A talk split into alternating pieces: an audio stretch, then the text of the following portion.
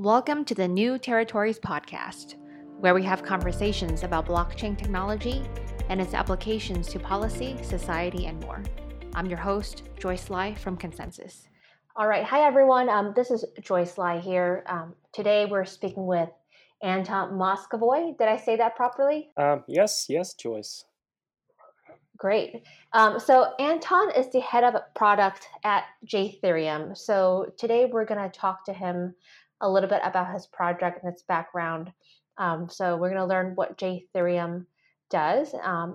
And through that, I'm hoping to learn more about enterprise blockchain usage in general. And hopefully I can learn about programming languages and kind of what's out there that's available and what Anton's project is doing to help bridge the gaps there. And then lastly, want to talk to him about blockchain ecosystem growth and what he thinks about that generally. So maybe we'll start with you, Anton. Can you give us a little bit of a background on your experience? Yes, absolutely. Well, firstly, I want to say thank you, Joyce. I'm happy to be here. So where do I start? So I got into the world of blockchain. I think it was it's getting close to now what like 4 something, so close to 5 years. So it was a pilot project by the National Bank of Canada. It didn't really go like anywhere specifically, but that's how I got into the entire world of Ethereum ecosystem, and it was back in early 2015, so not that while after its massive beginning in 2013 and 14. And what were you doing with Canada? So at that time, I was working at the Bank of Montreal. So it wasn't a startup, but a startup followed up afterwards as my next company that I co-joined called Humaniq, which is in the financial marketplace focused on emerging markets, and it was built on Ethereum. We did a lot of level 2 scaling solutions. I know it's a technical term, but basically the entire idea of the project was based on how we can use the Ethereum possibilities by basically providing more clear access to financial services, so not only banking but everything, loans, settlement, transactions, and basically anything that has to do with interacting with humans. Got it. Right. So that one, it grew at scale. But my next project and my current project is Jetherium. So the one that I'm all busy, working on right now, and that one is completely different, on the product perspective, but how those two projects are linked together is obviously Ethereum. So it's one of the technological principles behind it. Yeah. So for those of you who are listening, Jetherium is the name of the project and is spelled JTHEREUM. So maybe you can tell us what the J in Jetherium stands for. Absolutely. So Jetherium, J in Jetherium stands for Java. So then you ask me, well, how is it to do with Java? So Jetherium allows you to write smart contracts on Ethereum using Java. It enables your existing Java development skills and resources to pretty much unlock the world of smart contracts that are currently, maybe limited to you. And that's where the J comes from. Maybe we can actually use this opportunity here to talk about programming languages a little bit. So Java is one programming language. There are lots of programming languages. And so for the benefit of someone like myself who isn't technical and has never taken an official computer science course, what are some of the languages that exist out there in the traditional world, and then what exists in the blockchain space in terms of programming languages? Right. So I'm going to start with the blockchain space and specifically Ethereum there. So to date, the most popular programming language for Ethereum has been Solidity by far. And in fact, so Jetherium currently uses Solidity as a backend generated language. So it ultimately, what we do is we translate Java to Solidity. So there's a lot of future enhancements that we plan, but the truth is that right now there are also other languages on Ethereum, that are used on Ethereum. There's Viper, there's LLL, there's Serpent, there's Mutant. Unfortunately, none of these languages, they've achieved anything that could be, you know, even slightly called the widespread popularity. That's a big contrast to non-blockchain related programming languages, and there's tons of them. What's different between anything that I've just mentioned and Java is a very, very, very mature language. In fact, it's the most popular programming language in the world. So it's estimated that there's more than 10 million Java developers, in contrast to, let's say, Solidity, which is just roughly around 100,000 developers. Java as a programming language allows you, pretty much to do everything that you would typically do, but it also follows a lot of the different coding standards and development procedures that are currently not available with Solidity. So aside from maturity level and size of population, right, are there anything you can do on Java or with Java and not with Solidity and vice versa? So for instance, the very first thing that comes to your mind is testing. So right now, the quality of Solidity contracts is very poor. Unfortunately, and one of the reasons of that is the lack of QA.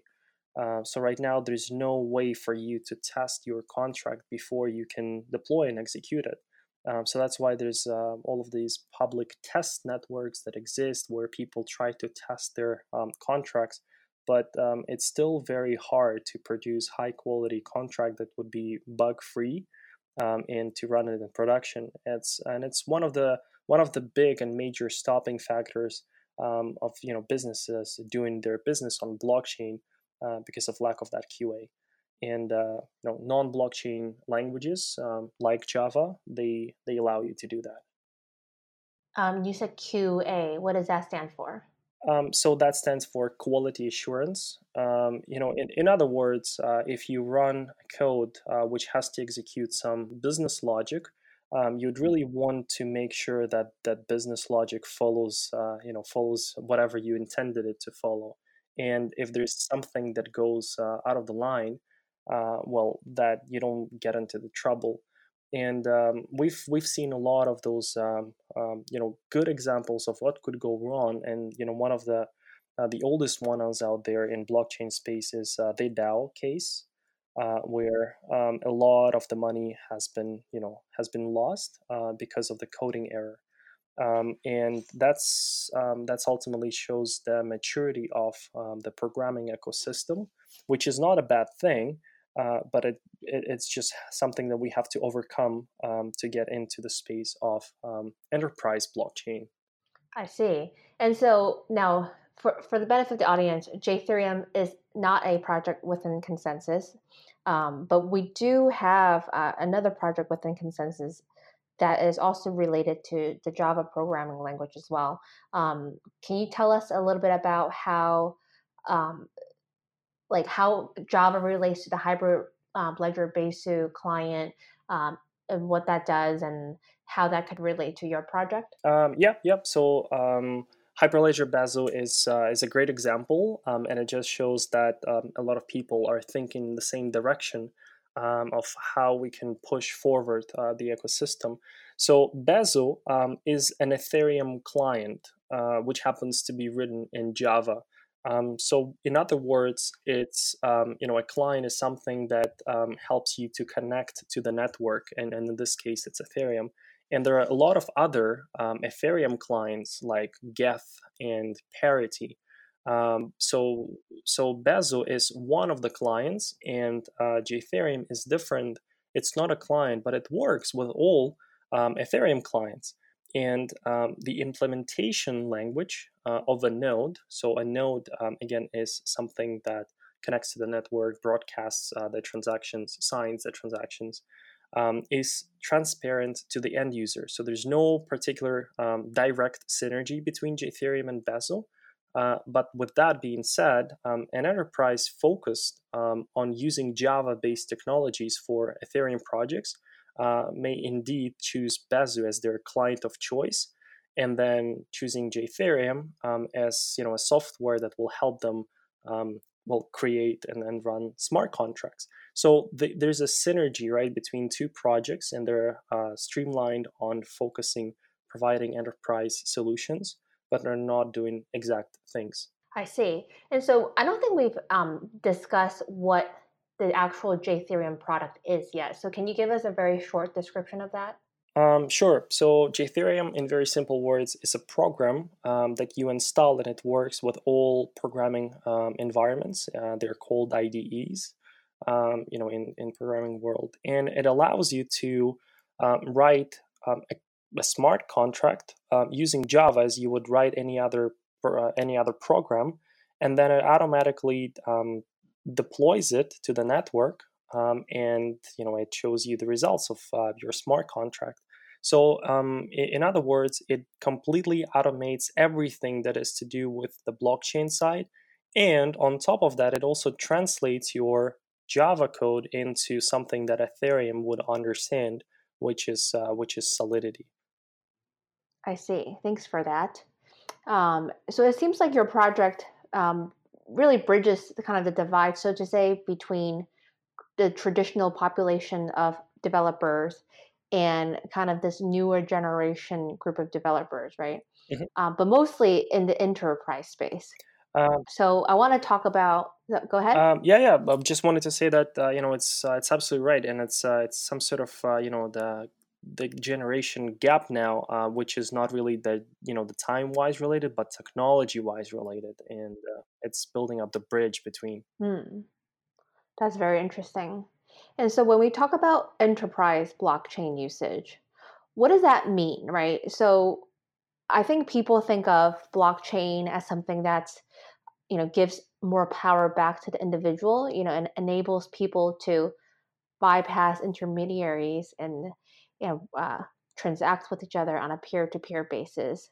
But then when you talk about enterprise blockchain, it seems to at least be a little bit contradictory to that. Right.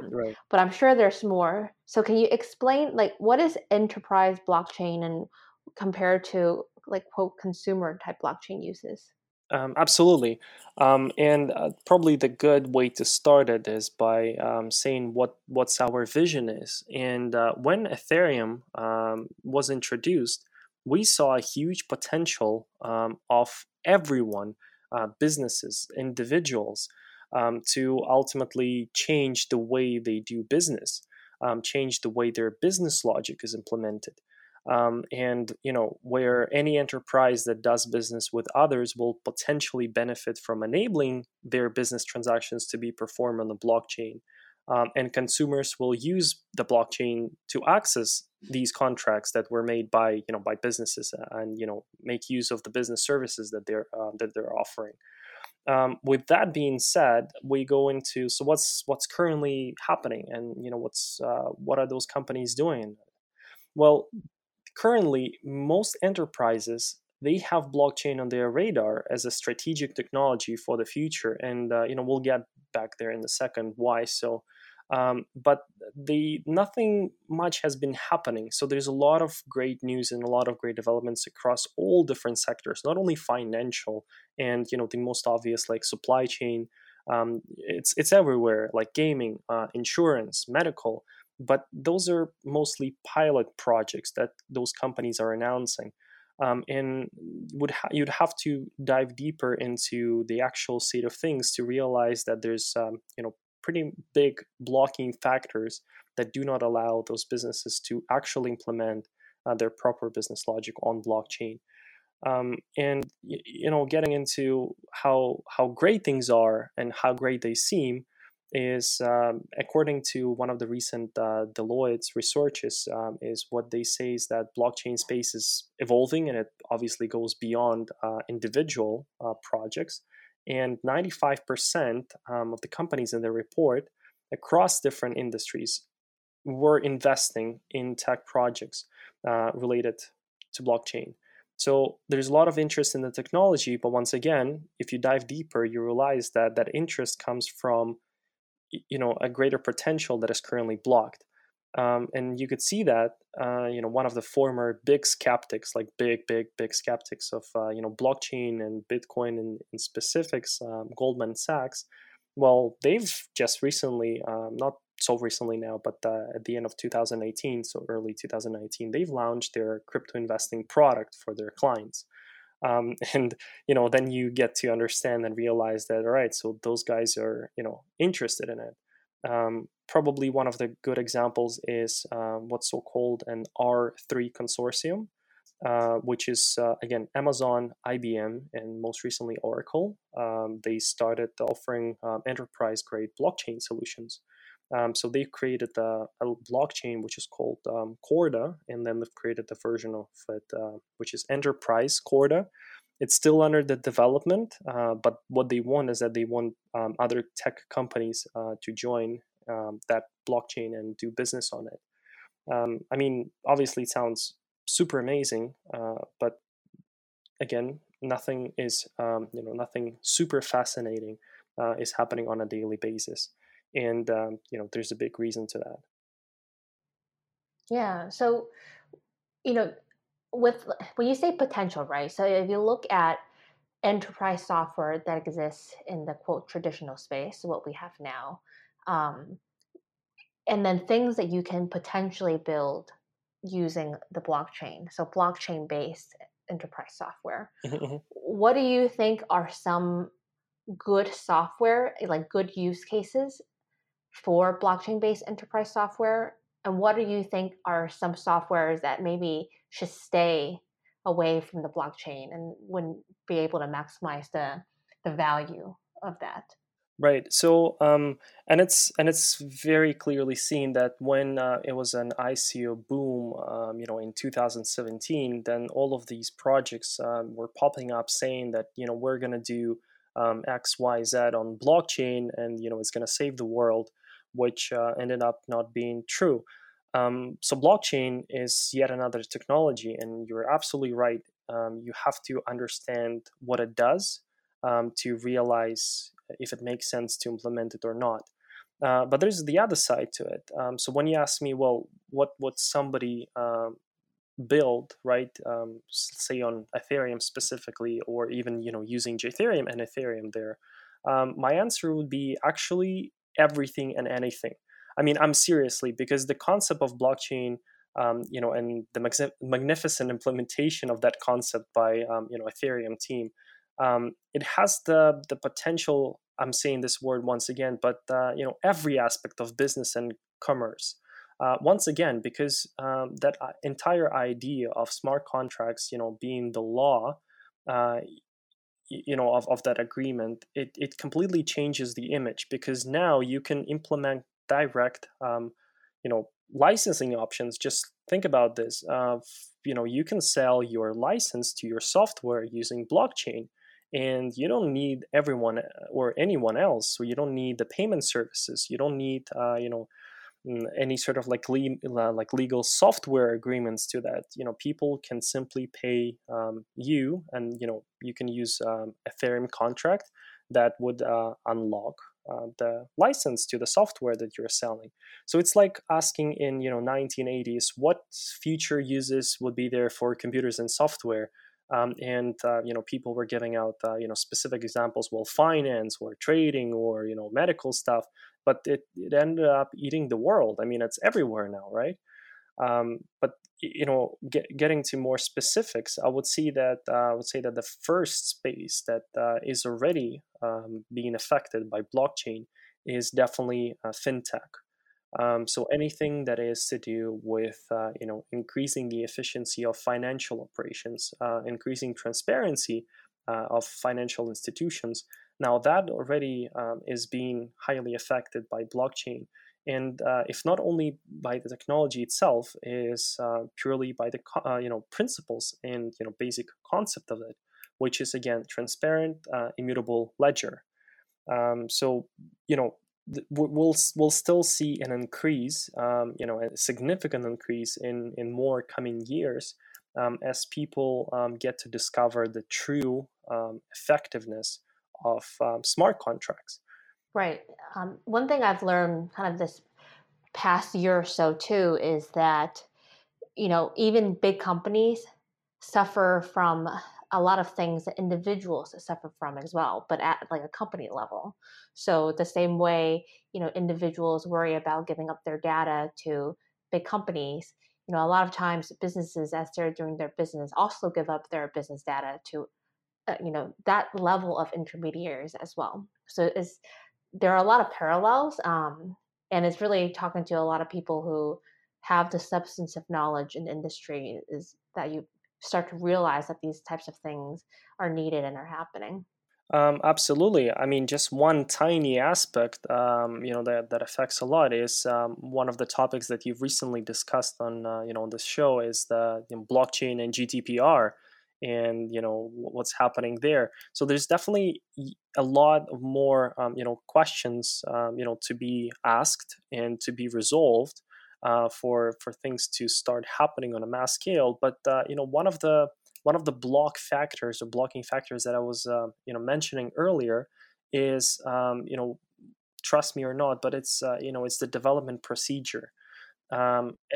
And what it really stands for is not that people don't know how to code on Ethereum specifically or just code on blockchain. It's just that all major companies, all big companies, they have a predefined, they have already set development procedures.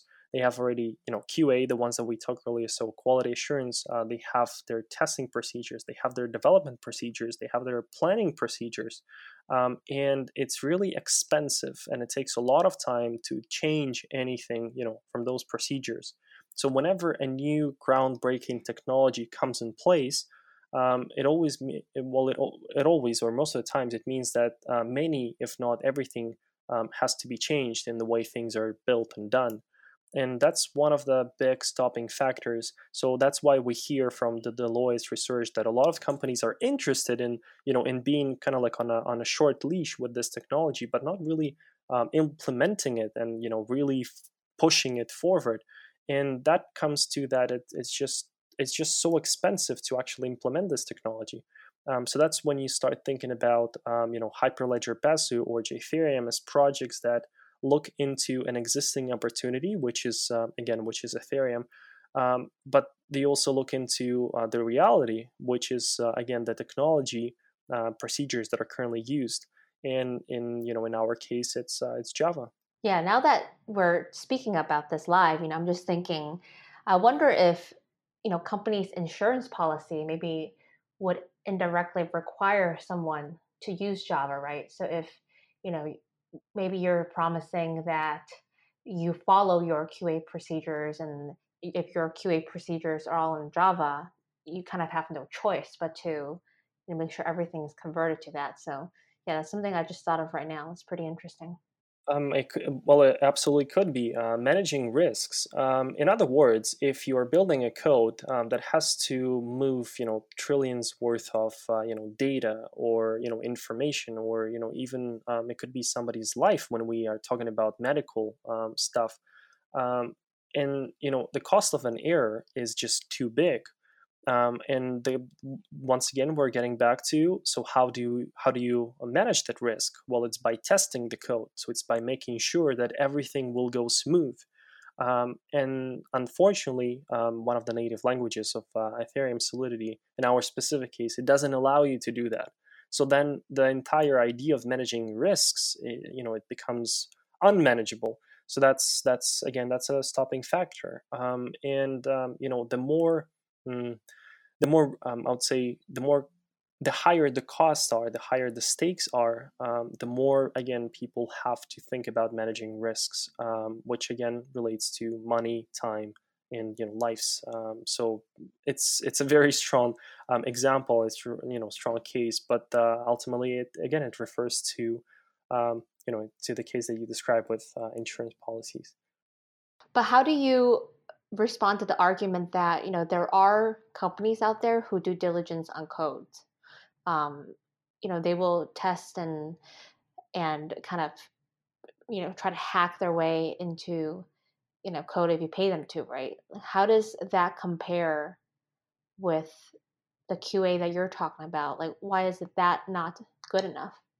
So there's I mean, every big company and every big technology company, they now have their internal resources. They also run bug bounty campaigns where they allow external people, to find those errors and catch the bugs and, be rewarded. The point is that the more complex, the product is, once again, the higher the stakes are. But it also, there's a big difference. Whenever, you're dealing, let's say, like on a social media platform, kind of product. And if you have a bug, then somebody's not going to be able to post their post.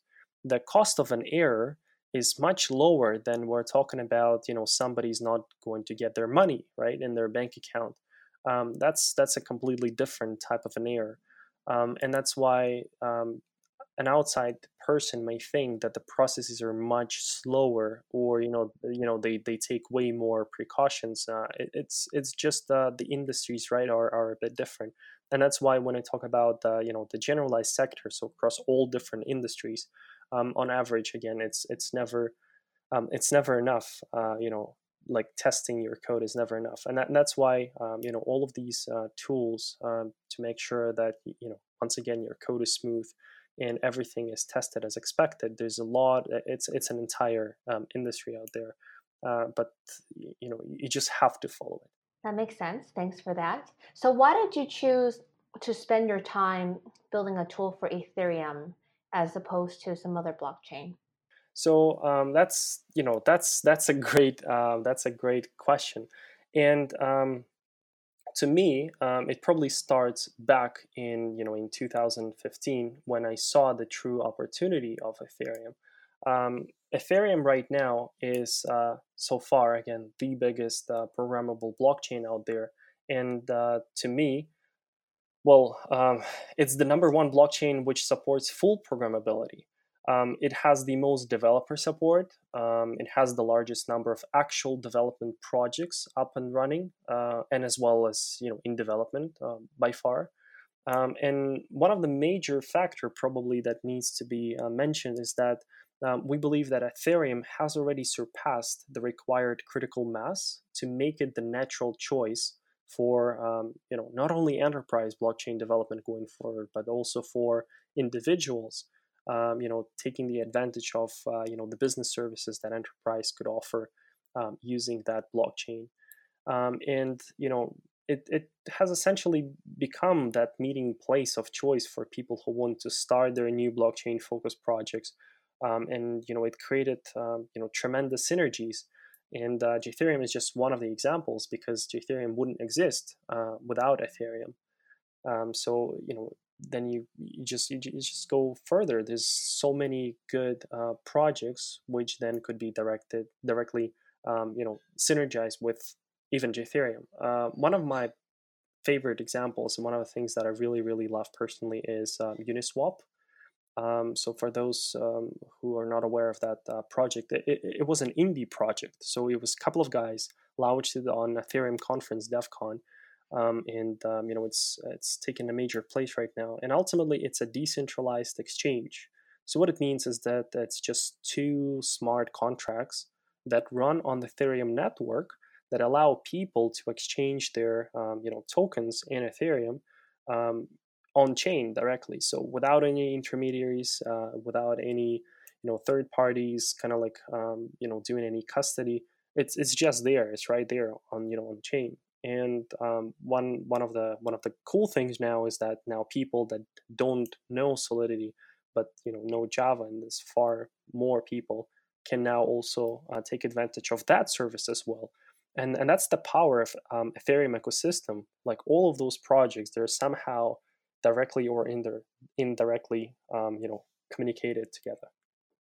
Yeah, I do really like the people around the community.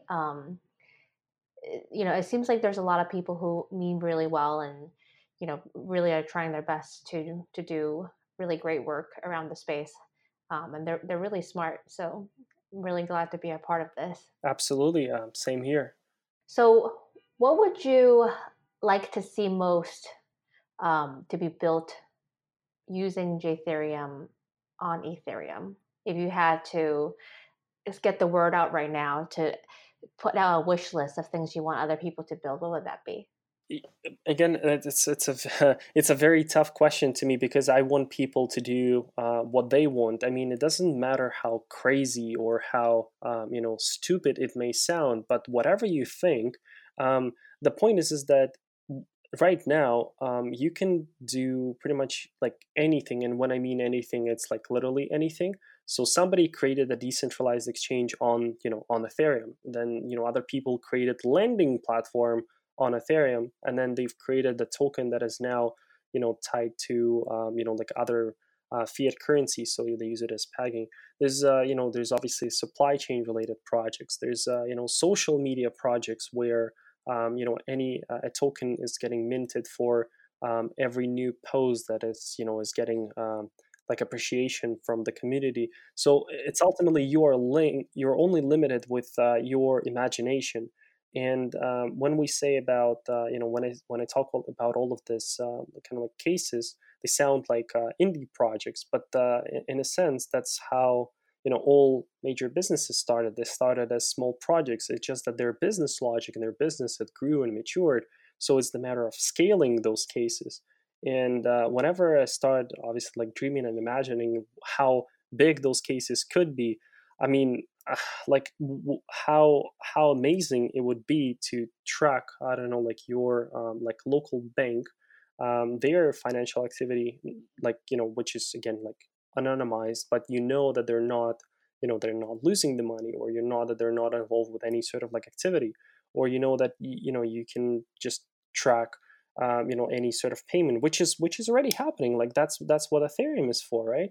And then you scale it to now you can do like shipments, or now you can do remote work, like a unified global job market where you truly you don't need where the other person is. You don't care what kind of credit cards they can accept, or how can you do a wire transfer, and you don't care where they physically are located at, because your like job relationship is only linked. And is covered by that smart contract, policy. So if that you don't need any like third party to manage the dispute, because it's clearly written upfront, and that the system will follow it. And then it's just the beginning, because once that is being accelerated, I don't know like what's going to happen afterwards, because it's an infinite list of opportunities. So I'm going to ask you one more hard question before we sign off here. What do you think the Ethereum ecosystem will look like in 10 years? Ooh, that's a tricky one. And it's quite tricky, because just recently we saw this Istanbul hard fork that successfully went through, and it's very it's one of the like major steps in undergoing to getting us closer to the next generation of Ethereum, which will bring way more features out there. But all right, so what I think about it in like in 1 year and in 10 years. So I'll start with 1 year because it's easier. So what I see is with all of the downsides and upsides, it's been a roller coaster for the couple of past years. But then 1 year, I still believe that Ethereum is going to grow, and it's going to remain as a as a dominant programmable blockchain out there. And what I also see is that a whole lot more of companies are going to run their pilot projects, and their R&D departments are going to be busy with blockchain technology. More and more businesses will try and get interested in not just looking aside, but also actually trying to implement their business logic on blockchain. But then in 10 years, obviously it's a very speculative opinion, of course, but I think that Ethereum, it can become the global platform for business transactions of all types. I know it's a very speculative opinion out there, but think about internet. So something that had a very limited use case before, became literally again everywhere, in every possible aspect that you can imagine. And I think that is it's a very natural kind of not the revolution but evolution of it. And what I see Ethereum is again to be like a platform for business transactions. Thank you very much. That was a very good conversation, and I want to thank you for your time. Any other parting thoughts that you'd like to share with the audience? Well, again, I think that the only way to really move the blockchain space forward is by getting in, and it's what they say, get your hands dirty. I think we're still ahead of really, really great times out there, and I enjoyed the time being here, and thanks for having me, Joyce. Thanks very much, Anton. Thank you, Joyce.